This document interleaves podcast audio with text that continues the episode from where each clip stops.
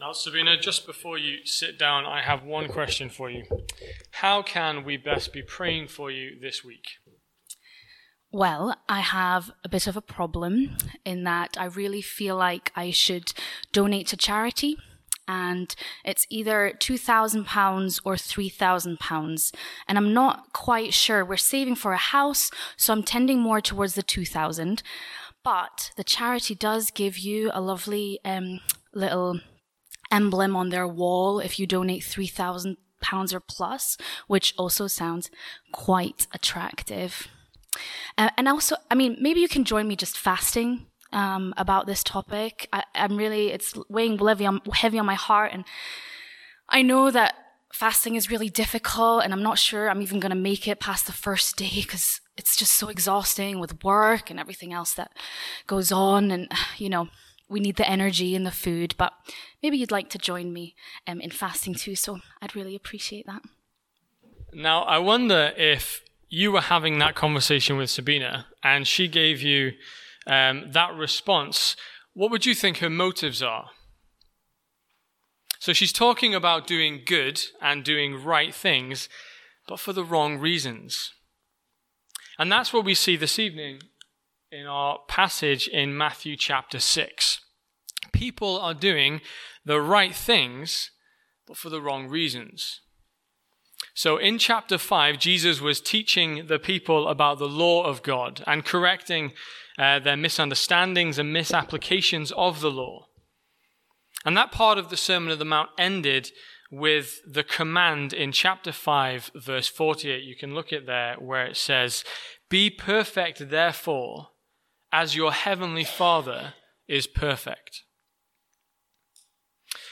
In the verses that we're looking at this evening, I hope that we will both be comforted and challenged, because Matthew 6 acts like a mirror for our motives.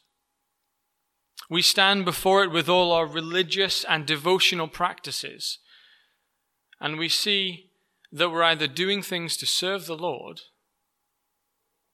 or we're doing them to be seen by others. What will we find this evening? Will we find a heart that desires to serve the Lord and therefore does the right things for the right reasons? Or will we find a heart that is stained by sin and that does the practices of giving, praying, and fasting, not for the glory and honor of God, but instead to receive honor and glory from mankind? So Jesus focuses on giving, praying, and fasting. And he is teaching that as Christians, as people who want to live lives that glorify him in every way, we need to do these things for the right reasons. But why does Jesus pick these things in particular? Why doesn't he focus on something else? I think Jesus picked these three topics because they were the religious practices of the day that were being abused. But these truths are timeless. These practices can be misused just as much today as they were back then. We can do and we should do the right things like giving, praying, and fasting, but we need to be doing them for the right reasons. And that is what Jesus is asking us this evening. Are you doing the right things for the right reasons? And look with me at verse 1. Jesus starts with an introductory comment that summarizes pretty much everything we're going to be speaking about this evening.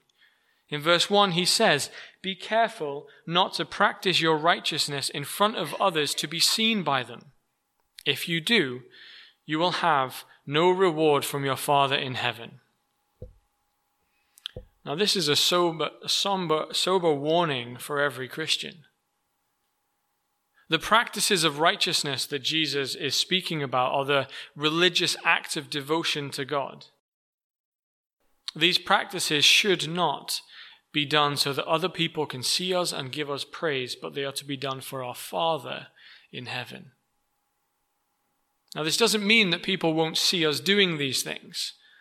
I hope that everyone on this earth sees or hears a Christian live out their faith during their everyday life. Jesus isn't telling us to go run to the hills and hide in caves away from everyone else, but he's shining light on our motives.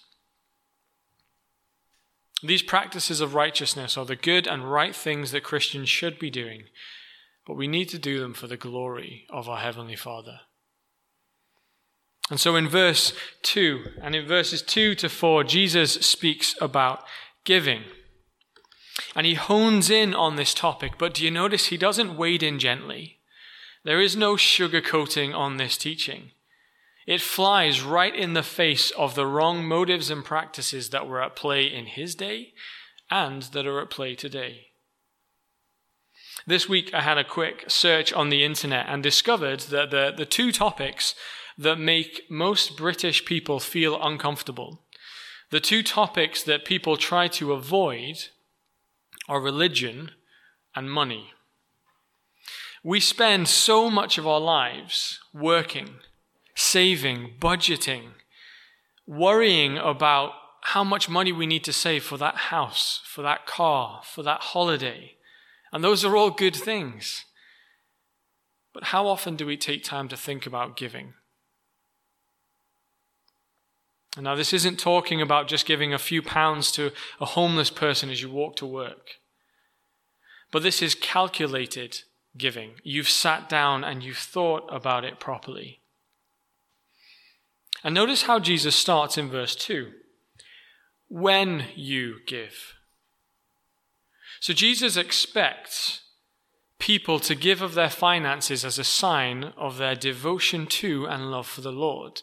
He could have started with if you give, but he started with when you give.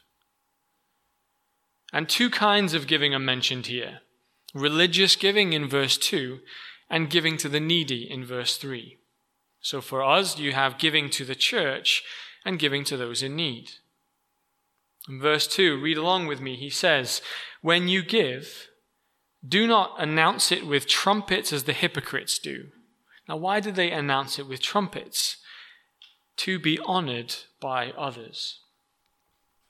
We've all seen this, haven't we? Companies that have billions of pounds in revenue hold a press conference to hand over a check to a charity. Celebrities take selfies in soup kitchens on Christmas Day. Or more everyday examples. People bragging about how much they donate to charities or casually dropping it in a conversation here and there. Or people going forward during collection in a church, not once, not twice, but 3 times, making sure that people see them.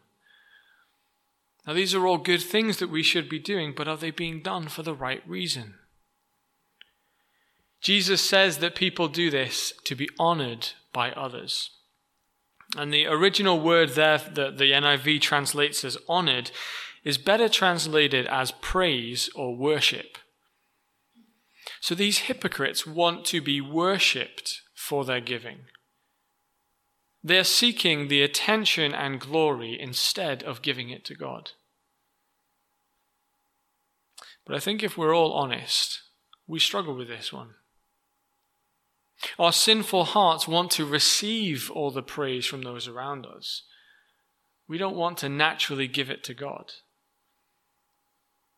In verses 3, Jesus says, "When you give, do not let your left hand know what your right hand is doing, so that your giving may be in secret." And now people have used this verse to argue for absolute secrecy.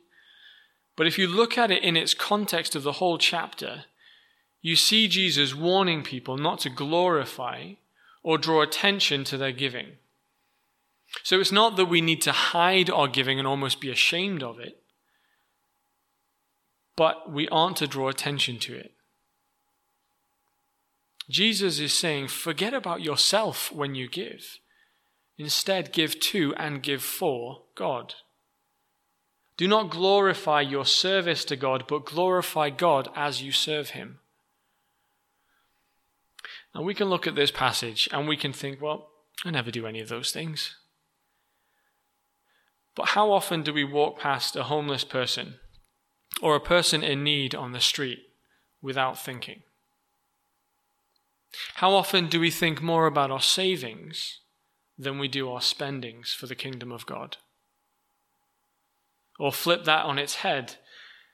Have you ever given thanks publicly for how God has been blessing you, maybe financially or spiritually, since you started giving more to the church? What are the real motives in our hearts at those times?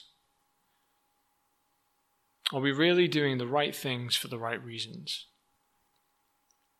All of our money comes from God. It is not our own. And so our attitude should be that of sacrificial giving for the good of the kingdom, for the good of people, and to glorify God in every single way. That's what giving for the right reason looks like. And then in verses 5 to 8, Jesus speaks about praying. Now notice again the same expectation that Jesus has of his followers in verse 5. When you pray, do not. So Jesus is warning his listeners and us today of the dangers of doing the right things for the wrong reasons. There are some, like Jesus says in all three of these sections, who are hypocrites. They love to stand in the public eye and pray for all to see and hear. This doesn't mean that it's wrong to pray standing up or to pray in public. That was common practice among Jews in Jesus' time. A devout Jew would have prayed during 3 set times a day, and that would mean that you probably would see at some point people praying in the street. That isn't the problem. Jesus isn't condemning public prayer. But notice that 4-letter word in verse 5, love. These hypocrites love to be seen praying publicly. They stand up and make themselves stand out to be praised by others. So the problem isn't public prayer, but it's the reason behind it. And the challenge for us is to reflect on our own prayer lives. Do you pray out loud in a church meeting so that you can use that new theological word that you've been sitting on for 2 weeks? Or to use that passage that you've just spent a month memorizing from Scripture? Now, all of these are good things that we should be doing, but our motivation, if our motivation is to be praised by others, then we're doing the right thing for the wrong reason. One element of a healthy prayer life is submission to God and recognition that we can do nothing outside of Him. And these hypocrites were doing the exact opposite. Their prayers didn't humble them, but they puffed them up. So we need to watch our motives, because this is a very, very easy trap for us to fall into. We start to think how others are hearing our prayers rather than how our Heavenly Father is hearing our prayer. And in verse 7, look with me, you get another when you do not. Now this verse suggests that the hypocrites filled their prayers with worthless words. Jesus uses the illustration of pagans, because when they prayed, they would have repeated the names of their gods and other words over and over and over again. We'd probably call it chanting today rather than praying. If you want an example of this, go home and read 1 Kings chapter 18, where the prophets of Baal and Elijah are on top of a mountain. And they're testing who has more power, the God of Israel or the false god Baal. And so they kill a bull and they put it on top of some wood. And the prophets of Baal go in circles chanting, beating themselves, calling and begging for their false god to answer them for hours on end. But nothing happens. And Elijah throws water on the wood and prays, and in seconds God answers. There are religions today where people pray and repeat certain phrases or have certain stances when they pray. They raise their voice, they cut themselves, they make parades and hold huge feasts for false gods who have no ears to hear, who have no eyes to see what their people are doing, and who have no mouths to eat or to speak to them. So the hypocrites of Jesus' day were piling tons of eloquent phrases into their prayer, almost mindlessly repeating things in order to be seen by others. But do you see how in this whole bit there is no mention of their private prayer life? They seem to only reserve their prayers for when they're in public, for when people are around and people can hear them. They're praying to people, they're not praying to God. And I don't think we can sit back and think that this is irrelevant for us. This should challenge the way we view and practice prayer. Prayer is the way we communicate with our Heavenly Father. And so our attitude to and our prayer lives should be one of devotion to God and a desire to glorify Him in every way. So how is your prayer life? It's easy, isn't it, to convince people around us that we're doing well and that we pray regularly. We tell people that we'll pray for them as we leave the Sunday services. But do we actually do it? Now, maybe we don't fill our prayers with meaningless repetition, but how often do we use beautiful language that we know people want to hear? Instead of thinking how others see our prayer life, we should focus on how God sees our prayer life. That means that we shouldn't shy away from praying publicly because we maybe feel inadequate or we feel that we don't pray beautifully enough. Instead, we should focus on God and praying to Him like we would if we were sitting at our kitchen table at home reading our Bibles in the morning. We should be doing the right things for the right reasons. We should be praying to God because we are told to in His Word, and we should be doing it both publicly and privately. And the two should be the same. We should be coming before the Lord, laying ourselves bare before Him, confessing our sins, praising Him for His goodness, bringing our daily needs before Him, and in assurance knowing that He is a Father who loves, who cares, and who listens to us. In the case of public prayer, we need to forget ourselves and focus on glorifying God. That is what it means to do the right thing for the right reason. And then in verses 16 to 18, Jesus speaks about fasting. Now, fasting is a topic that seems to be sidelined in many churches today. And I wonder if the majority of Christians around the world live as if these verses don't exist. But fasting is a religious and devotional practice that we see in the Bible. We cannot ignore it. We see it in the Old Testament law. Israel were to fast for certain days a year. In Isaiah chapter 58, God corrects Israel for how they had twisted fasting and used it to lord themselves over others. The Pharisees fasted twice a week. John the Baptist's followers fasted often. Jesus himself fasted for 40 days and 40 nights in the wilderness. He teaches on fasting in these verses and in Matthew 9, verses 14 to 17. In Acts and in the New Testament letters, we see examples of the apostles fasting. So we cannot ignore this topic. And again, Jesus starts in verse 16 with the same expectation. When you fast, do not. At its very basic definition, fasting is the abstinence from food. The Bible uses different ideas of why we should fast and its purpose.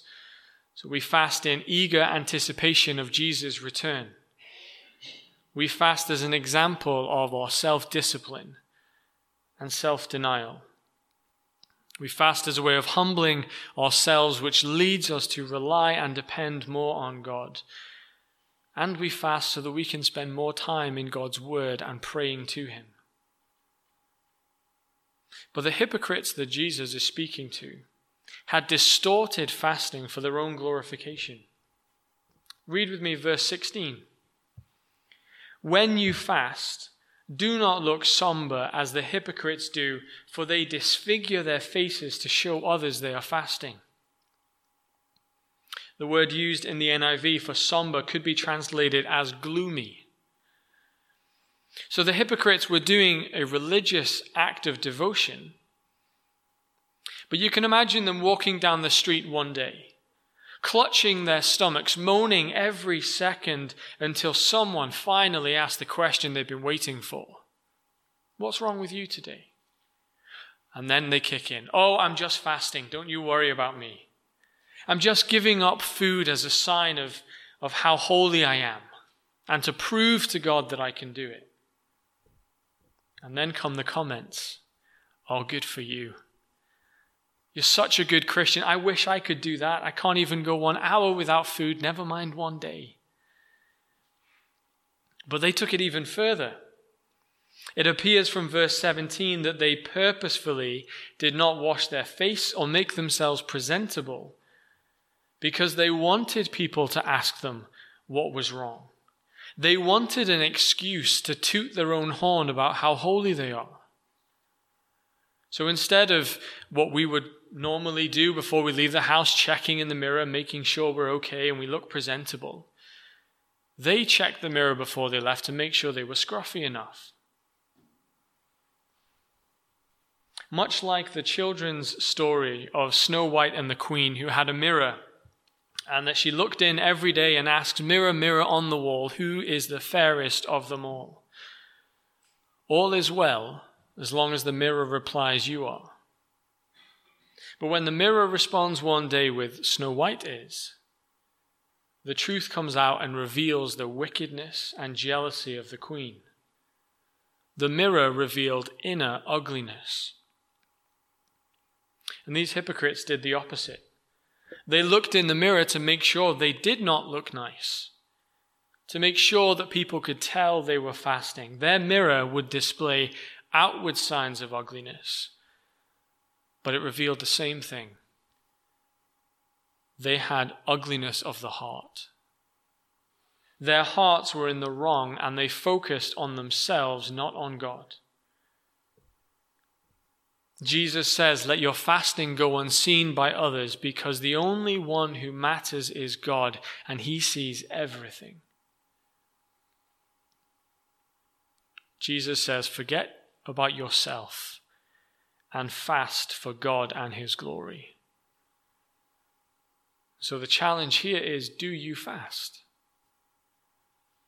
Jesus expects his followers to. Now, he doesn't give us a timetable or a set period that we need to fast for, but the truth is that he expects us to. And that means we cannot ignore these verses. I'd encourage you to go home and think about this. Read Isaiah 58, read Jesus' words in Matthew 9, and with wisdom, put into practice what Jesus is teaching us here. Now, these are three big and practical topics that Jesus expects us to do as his followers. Giving, praying, and fasting are the right things for us to do as Christians. But are we doing them for the right reasons? We should forget about ourselves and focus on God. Doing these things for the right reasons mean that we do them for God and not for the praise of others. But this also means that it is not our place to question other people's motives. Jesus is challenging every individual to look in themselves. It is not our place to stand in judgment of someone else's motives. The question that we need to walk away from this evening from Matthew chapter 6 is, are we doing the right things for the right reasons? Let's pray together.